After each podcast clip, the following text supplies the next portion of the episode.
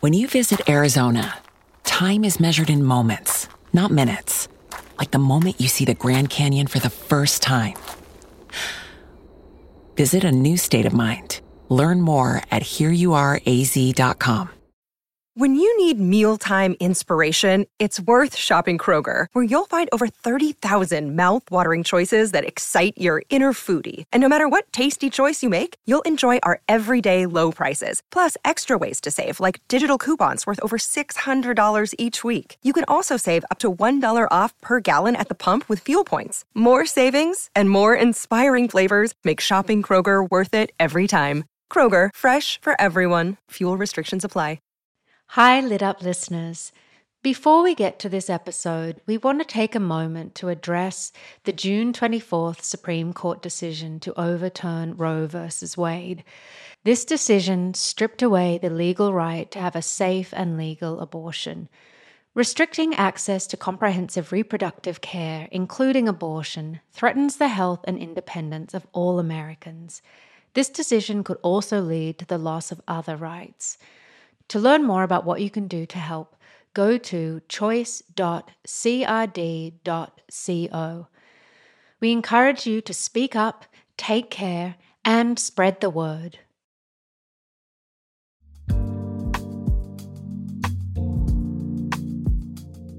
From Sugar 23, I am Angela Ledgerwood, and this is Lit Up.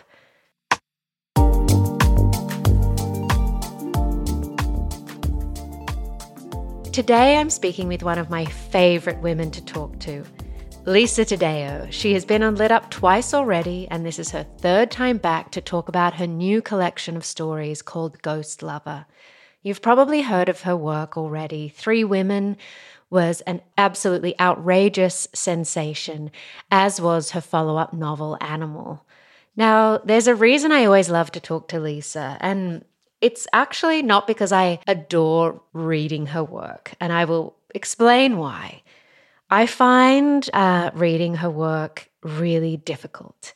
And that's because I feel she's so good at getting to the heart of the female psyche and mind. And I often find that I don't want to go there with her. I'm not in the mood to get emotional and to really connect to a character in the way that Lisa forces me to with her work. Yeah, I definitely get that tummy dropping feeling. And sometimes reading her work makes me feel kind of edgy and vulnerable. But I think that's because I'm forced to peel back those layers of protection that I have in everyday life to just like get on with the world. And her stories force me to kind of cut through all that. I think I'm not alone, and so many people have this experience with her work, which is why we're both drawn to it and sometimes kind of repelled by it. So while reading Lisa's work makes me feel like I'm really excavating those darker aspects of myself and of womanhood, I find talking to Lisa Taddeo a totally joyous experience because she's so warm and open and funny and has like a lightness that I think you'll really enjoy. And she's one of my favorite guests because of this exact reason. I really hope you enjoy this conversation. Three times, three books. I, I, and I love talking to you every time. Thank you so much for wanting to talk to me again. oh my goodness, of course. So, firstly, I have to ask um, this collection of stories, Ghost Lover, harkens back to the type of provocative wantings of of women in general that I think you explored so well in Three Women. At what stage did you start writing these stories compared to Three Women? Was it before? Were, were some of them happening in between? I wrote most of them when I was getting my MFA at Boston University. So I wrote them during school then, and that was in the interim between three women being sort of finished and kind of like edited. Many were informed by the women that I met um, and the men that I met researching that book it's hard to say like where my life ended and and three women research began and so i feel like the stories in ghost lover some of them come from just my my regular life my friends myself my observations mainly of the way that we judge one another as women. And uh, a lot of it is meant to sort of provoke as as you correctly said in the sense of like you have probably seen yourself doing this or someone you know has done this.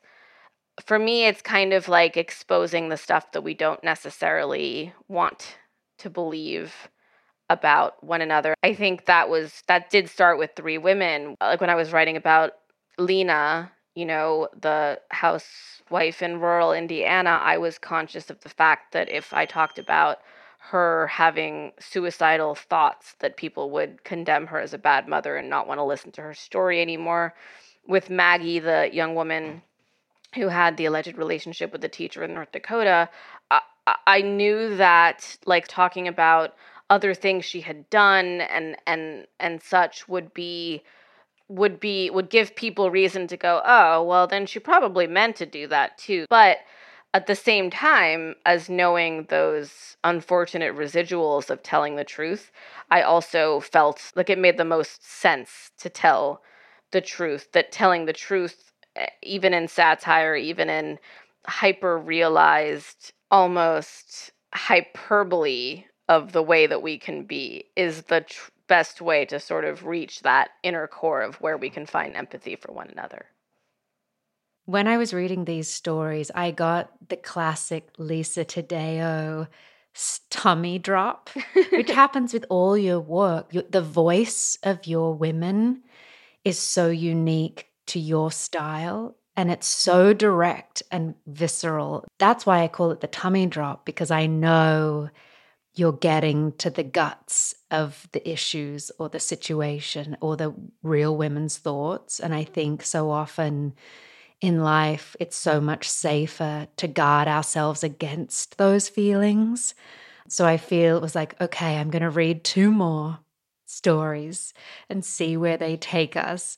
But one in particular, which I think, you know, really hits upon something that if you've been dating in this modern world, you can relate to. And it's a character called Grace.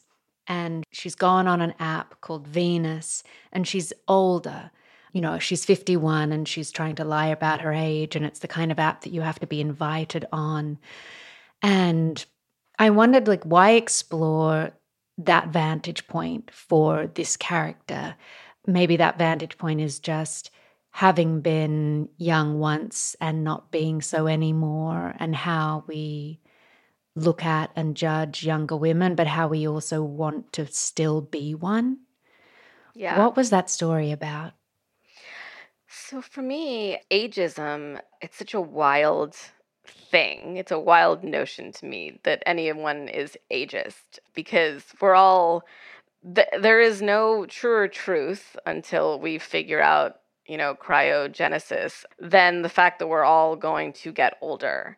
And yet it feels like older women, and by older women, I mean like wherever one draws the line, the line is different depending on the group of people and, and, whatever but let's say let's let's say grace right who is 51 if she were to meet and I think it's different with Grace because I think Grace has a lot of self awareness.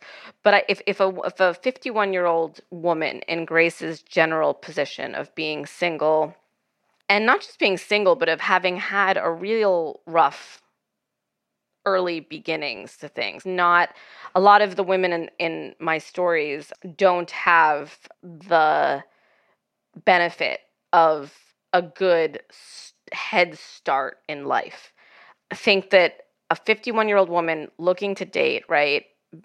Looking at a, let's say, a 21 year old woman, someone 30 years her junior, there's this like, this, this fracture immediately, right? Where the older woman often thinks that the younger woman does not know anything, that she's just making silly mistakes or or taking her youth for granted. The younger woman in turn often looks at the older woman and thinks, oh God, like how sad, how pathetic, I'll never be there.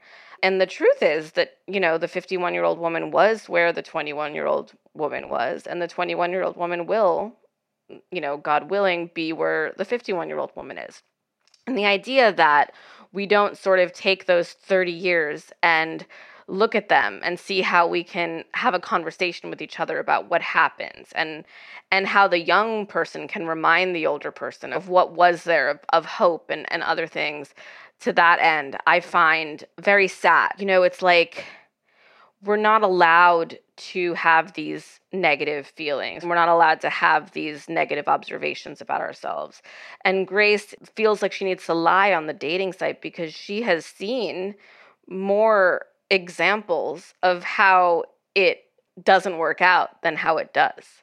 And yet we are still taught to do the same thing, to believe in the same hopes and dreams, to, you know, to not to not knock our age, to not get Botox, to not, you know, do XYZ. At the same time that there is literally an entire industry telling us that if we don't, we are expired milk. The the split between what we're supposed to be and how we're supposed to grow and the wisdom we're supposed to have and, and what we actually have to deal with on a daily basis to me is is such a a wild canyon of a difference that I like exploding it and talking about it because I feel like we just pretend it doesn't exist. Hmm. Do you think it exists more in certain places? Because I found I identified a lot. Well, A, a lot of the stories take place in Los Angeles or New York, two very particular cities that revere a youth beauty success mm-hmm. and are quite very status oriented and i i feel like you capture that so well and and so uniquely within the writing about each city what has your experience been in these places and how they each kind of form and mold a culture around beauty and age yeah um, that's a great question i well for one i've lived in in many places. Uh, I lived in LA, I've lived in New York the most. I feel like LA really does bring out the ageism thing more so than in New York.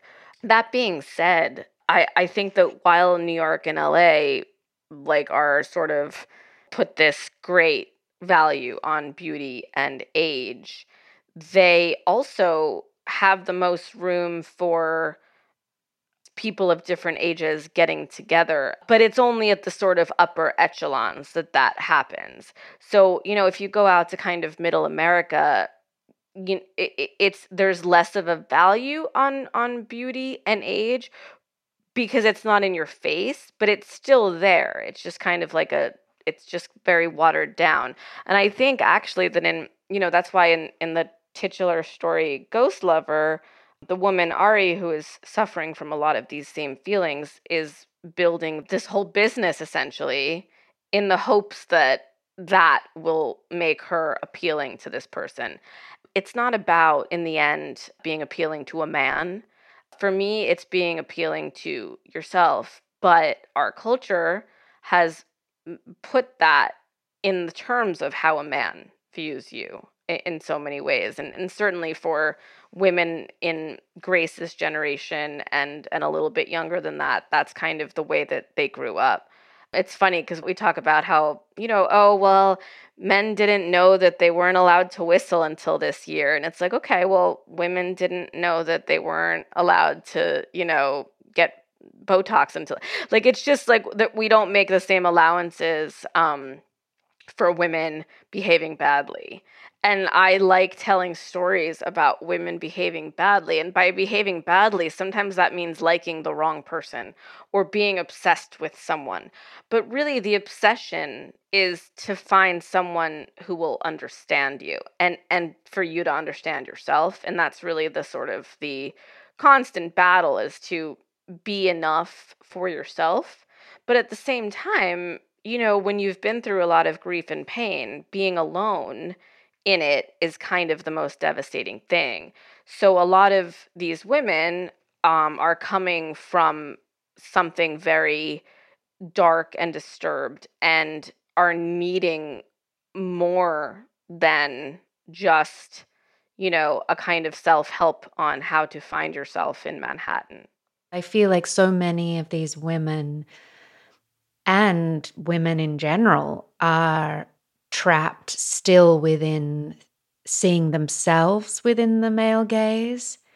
And I feel part of what's happening now in our culture, which is really positive, is breaking that and finding confidence. Well, A, from within, which sounds kind of cliche, but we all need that.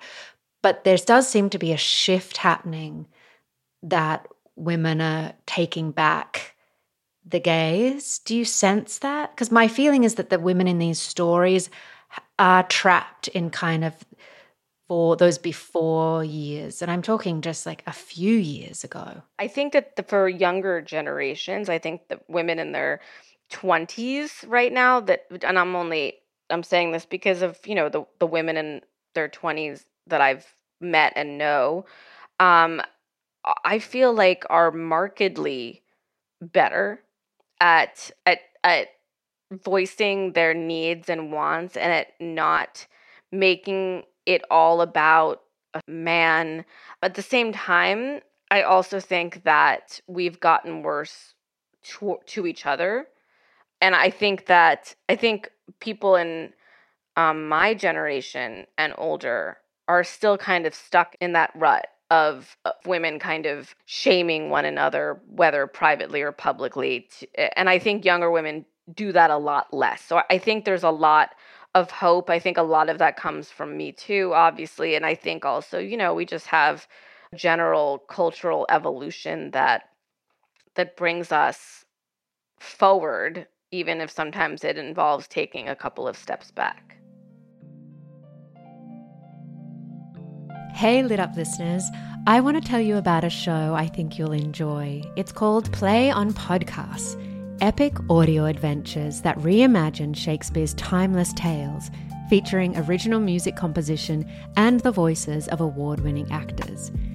Each episode explores plays from Macbeth to A Midsummer Night's Dream in a way that you can actually understand, and created specifically for the podcast form by some of America's most exciting playwrights, directors, and composers, and performed by Stage and Screen's best.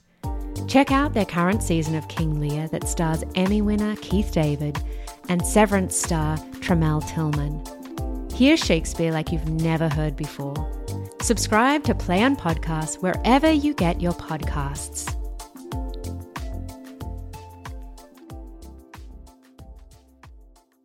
Well, can you also explain in Ghost Lover exactly the the service that Ari comes up with. And I feel like it's almost like having that best friend, you know, the one that's so clever and witty and always grabs your phone to go, oh, you cannot write that, you crazy woman. Like write this. Mm-hmm. So what yeah. is what is this app and well, where can we download it?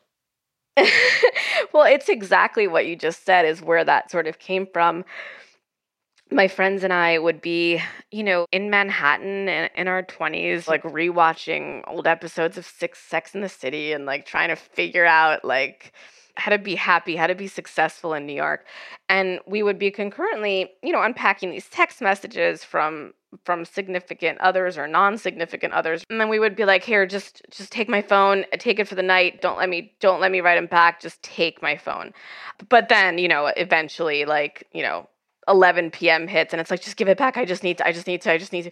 So my feeling was what if you're paying for someone to to essentially mother you through this process that you're not going to go back on? And so the idea was that like having one of those witty friends would be a group of witty women who would know exact and uh, also some men perhaps in there too would know exactly what to say and how to craft a response that that would yield the desired result from the the crush. So yeah i just love the idea of like a glassy building somewhere in LA where there's like a switchboard and all these women are just like sitting there going like oh oh Joe just texted you know like this team made up essentially of people who might be your friends but they're not your friends you're paying them and you have to pay them and you're going to accept what they give you.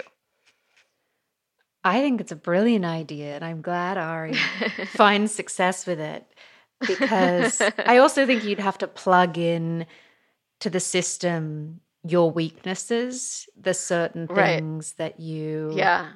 Have a certain problem with, or what this type of what it's always about what you think he wants to hear, which is also a way, which is also so dumb, isn't it? Because the real way to weed out the guys that Mhm. aren't right for you is to be honest. But I guess in the beginning of things, it's always tricky.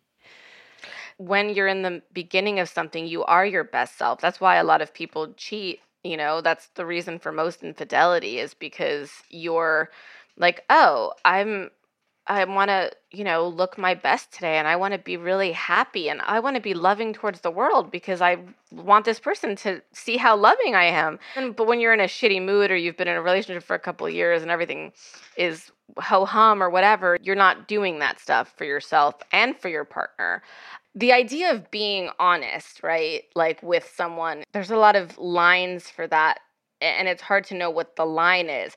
I think there's like a a new move in like women going, "Oh no, don't play games. Don't do that. You know, no playing games. No, you know, that that's antiquated. That's what our moms did." And it's for me it's not. I don't think it's antiquated to to play games. And I think the word playing games is a misnomer for what is essentially putting on the best version of yourself. And I think that sometimes we need help doing that. You know, the same way we we need help prepping for SATs. I also think we need help even after we've been in a relationship for a few years. Like, I think it's good to Mhm. almost take stock Totally. and go, I think I need to tap back into that original best self like you Yeah. said for for myself but also for that other person to give them a glimpse of that person again um, Exactly. how do you do that I don't. Lisa. I don't do it at all. I am so terrible. I have been, I mean, I've been very busy. So I feel like the thing that I have overlooked the most has definitely been my relationship with my husband. And I'm sure that he would agree.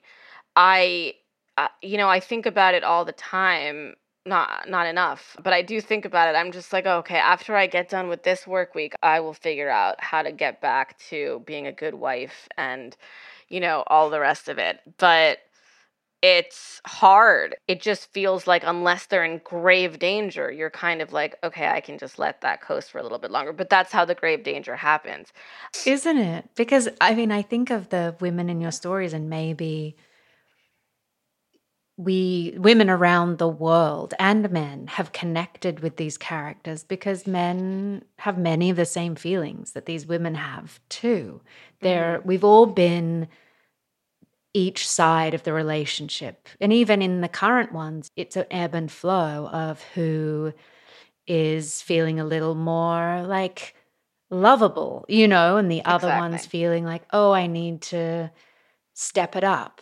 But I think I've definitely found myself in that that position of like, oh my gosh, I want to love and I want to be in love, knowing kind of having realistic expectations of what that means, but trying desperately not to be a desperate woman. And Mhm. what does that even mean? Because we've felt it and then we've seen it in our friends and then we kind of do that work to be okay with who we are. But it's hard. It, it's really hard. And I also think that we're constantly sort of moving the goalposts on what desperation is and what the right way to be desperate is and what it all means. I'm, I'm sure you and I have talked about it too, but like Lena, the woman in Indiana, and three women who reconnects with her high school love because her husband doesn't kiss her or want to touch her. So many people called her pathetic. And that really, really made me sad because I didn't I didn't think she was pathetic. I thought that given everything in her life that was going on, and given the fact that she had been raped as a young woman, given all of the things that had lined up to to give her this bad start. And now she's finally, you know, within the the book, she was finally going after something she actually wanted and and it might not have been the quote unquote right thing to want but it was the right thing for her and it was the right thing to get her out of that sort of feeling dead in her life and her marriage and everything. She just felt like she was cleaning the house and taking care of kids and there was nothing that fed her above and beyond her children. In her community children and a nice enough home and a nice enough husband who didn't beat her was enough. And wanting more is not okay for Lena. So I think that anyone saying that a, woman's desire is pathetic, there's nothing more cruel than to say that about someone else and to kind of make judgments on what is pathetic, what is desperate, how do we not act desperate? Why should we not act desperate? Why can't we be desperate? You know what I mean? Like, why is that not okay? Desperation is another human emotion. And and I think that having the stigma about it is what makes it a, an even worse emotion to handle than it would be if it were acceptable. Do you think now having published Three Women An Animal and now just Ghost Lover that you've heard from men who feel a that they're misrepresented in the stories or that they identify so strongly as the wanting side of things? It hasn't been a lot. That's true. I'm really interested because I haven't heard that many. I think that men who are in the wanting space are very much out there Though I will say, there was a man, I was giving a, a talk at a literary festival, and there was a man who said um, something to the effect of, like, you know, you women say you want romance, but like when we give you romance, like you like laugh in our faces and blah blah blah and, and he just like stood up and kind of like kind of ragefully was pinning on me the sort of everything that was wrong what we what we don't understand we don't know what we want some have had like really well formed thoughts and opinions, and others have had less so. I would love to hear well formed thoughts and opinions about the women in my piece and, and the men who, you know, who they're thinking about. I also want to talk about how your life has changed. I've this phenomenon that has been your work and how it's been received and I remember when we spoke about Three Women, it was before it had even been published. It was one of those, you know, pre interview mm-hmm. things. And we yeah. had such a lovely time. And you were talking about your work then in the same way you do now. But the world has had a reaction to you, and you're still Lisa.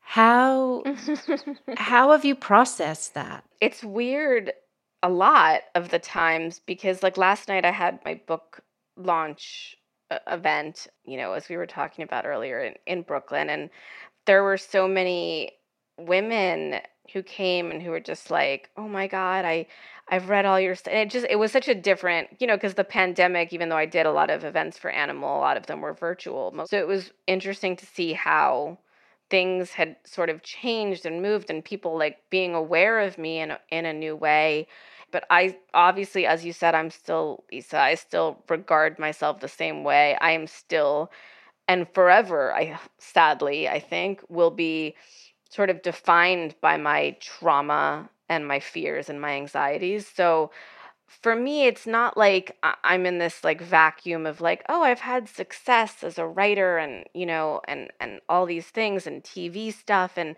it's all exciting but for me it's like those same demons that helped me write those books are the same ones that i will always have and the same ones i'll always be.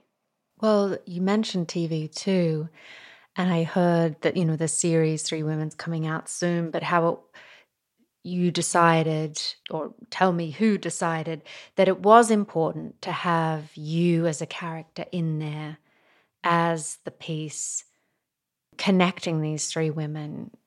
Did you, um, well, has it, seeing yourself be characterized, has it made you kind of think differently about yourself or just notice things about you? Shailene Woodley, who is playing the quote unquote me character is a lot of fictionalized stuff in there and a, and a lot of it is also real. But you know she very much made her own character. Someone said oh my god that's just like what you do and i'm like oh my god did she watch me? But she's really created this this new character that is is wholly hers and i find it really really cool in terms of the idea for the character, it was actually my husband's idea. And also, and a lot of people that I spoke to about it in general were like, well, you have to be a character. You know that, right? And I would be like, what? No, no, I don't. But what happened when we were starting to kind of write it is we had these distinct three stories, these distinct women. In the book, they're connected by the fact that they're in this book together, and the person who connects them is me who has found them and and been with them and become close to them. And so gradually when we were like trying to look for other threads to tie the stories together thematically and, and whatnot, it just never felt real or right. And it's like, well, we have the real thing um, that actually happened. And so many people who interviewed me about three women continue to, uh, you know, want to know how did you meet these people? How did you find them? How did you get them to tell you these things? What were those relationships like? And so I felt that the show would be able to give, you know, specifically people who liked the book or read the book an extra layer behind it. So it's not just a retelling or a, a reimagining on the screen, but it's like kind of the backstory also. Mm. And how involved were you then once the script was written? Were you on set all the time? What was that experience like? I was. I was on set a lot of the time. I was there for for much of it. There was and continue to be like 500 emails a day about, you know, colors and wardrobe and and and every single thing. I mean, of course, I also had a very talented team of people uh, working with me. So if it's terrible, I'll take the blame for it. And if it's good, I I'm will sure take some of the credit for it. I have to ask when you found out that Harry Styles was reading Three Women, what was your reaction? Well, I mean, first of all, I'm a huge fan of his period, but my daughter who's seven, started being obsessed with him when she was like five. And so I was so excited to show my daughter the news article because I was like, this is gonna, oh, this is the beginning of me being a cool mom. I'm a cool mom. See, tell all your friends. Is there fiction or nonfiction that you go to to ground yourself, to get back to you, to remind yourself of the writing you love and just to block out the noise? Yes. I go back to Joy Williams all the time, Barry Hannah, Lucia Berlin, Elena Ferrante, Natalia Ginzburg, uh, William Trevor, Alice Munro. I, I just, Grace Paley. I go back to the people that are the most beautiful writers um, that I can think of. Less about plot, more about conveying an entire experience entire life in one sentence those are the writers that i go back to to ground myself and what lights you up um not being afraid on any given day oh i love that isn't that the best when people say what would you do if you weren't afraid or fearful of things and i yeah, think totally Wow. Okay. Oh There'd be some God. change. Why wow. don't I do it right there, now? Yes, exactly. Lisa, thank you so, so much. Thank what a pleasure so much, always. Angela. I love it talking is. to you all the time. Thank you. Well, really lovely. Congratulations on the launch of another book. And I can't wait for people to, to read it and connect with it as they do with all your work. Thank you so much. I love talking oh. to you oh. every time. Lit Up is a podcast from Sugar 23. It's hosted by me, Angela Ledgerwood, and is produced by Liam Billingham. Olivia Olmer is the marketing and editorial consultant. Mike Mayer and Michael Sugar are the executive producers. Andrei Vadovsky writes the theme music. See you in two weeks.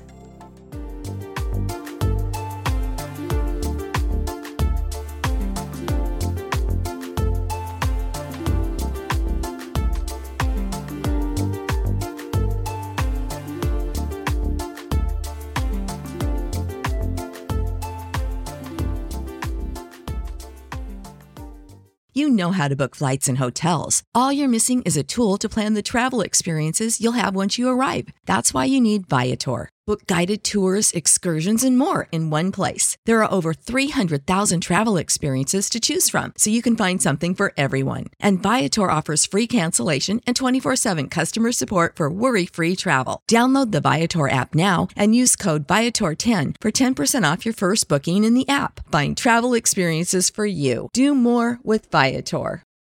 For the ones who work hard to ensure their crew can always go the extra mile, and the ones who get in early so everyone can go home on time, there's Grainger, offering professional grade supplies backed by product experts so you can quickly and easily find what you need. Plus, you can count on access to a committed team ready to go the extra mile for you. Call, clickgrainger.com, or just stop by. Grainger, for the ones who get it done.